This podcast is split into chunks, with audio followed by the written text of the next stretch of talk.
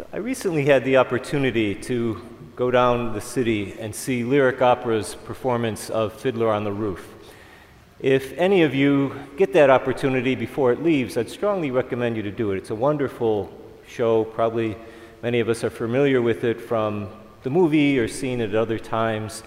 Um, I was invited, I didn't shell out hundreds of dollars for a ticket.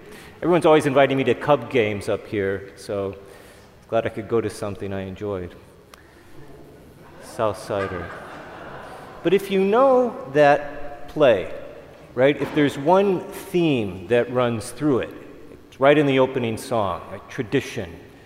So it comes up again and again. It's not just a rousing song, it literally is the glue that holds that entire story together. And the whole point is tradition governs everything.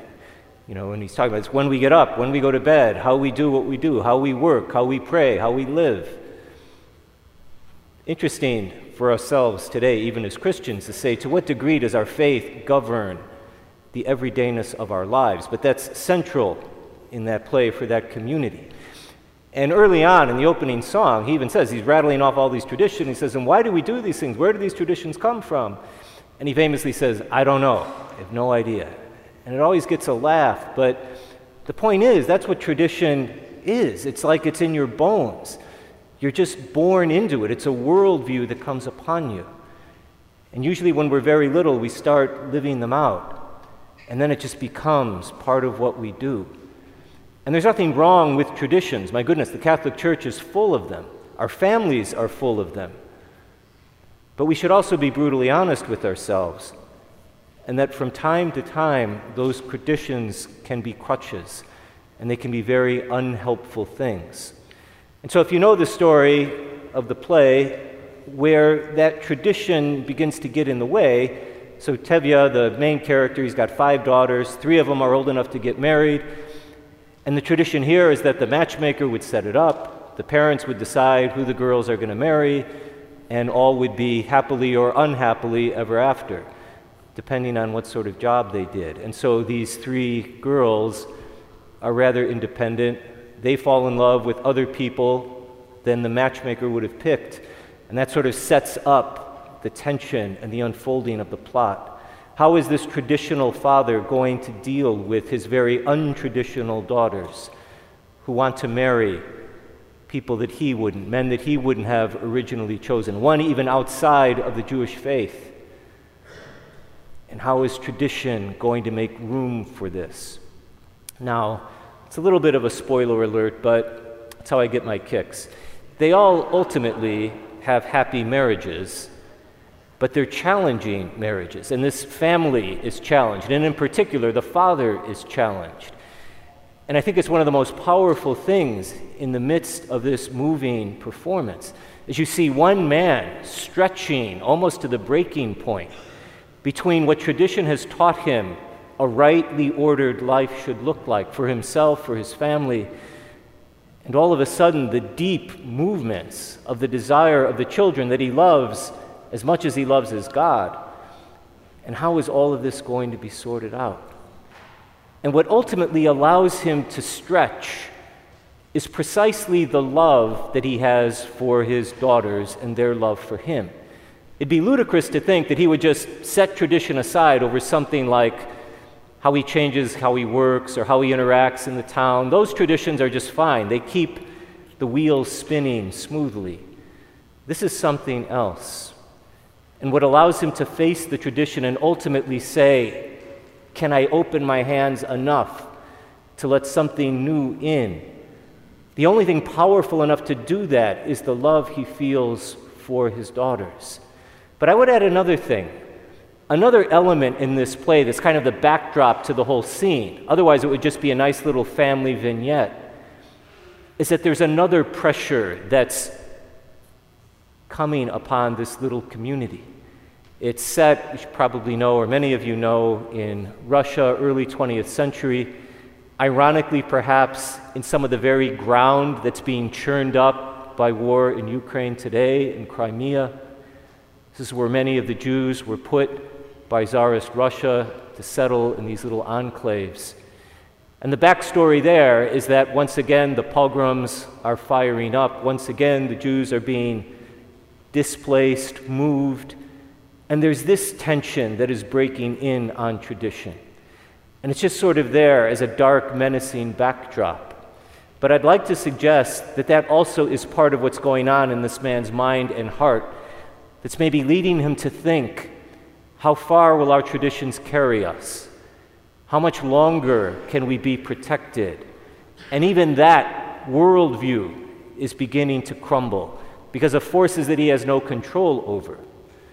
So, what I'm getting at here is you have a tradition that is deeply ingrained in him, in his culture, from his childhood.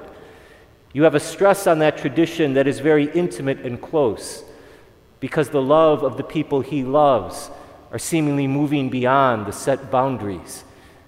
And then you have another threat to that tradition through no control or fault of his own. It's just there, it's pushing in. And if tradition says, well, we're safe here and let them be there, sooner or later, them out there find us here. Why the story about Fiddler on the Roof? Because what you see in the gospel today is this idea of somebody who seemingly is just rotten to the core. You've got this rich man, and he's lived his whole life. He goes by the beggar, walks by him, never gives him anything. They both die, and then it's the moment of great reckoning. And as we're invited to look at and grow for this third week, you know, the way you grow in faith is through little steps. It's like an athlete training, little steps along the way, and you get stronger and you get stronger. Well, this rich guy didn't wake up and say, How can I become the most selfish person I possibly can be? It's little steps, little ways, little moments. But what I'd like to suggest is that he's suffering from a tradition as much as anyone in the play last night is. We don't choose our worst sin. Think of whatever that is for you. What's that moral fault, that thing that you most wrestle with? So I always like to say, if you're not sure what it is, ask the person next to you, because they probably have a pretty good idea.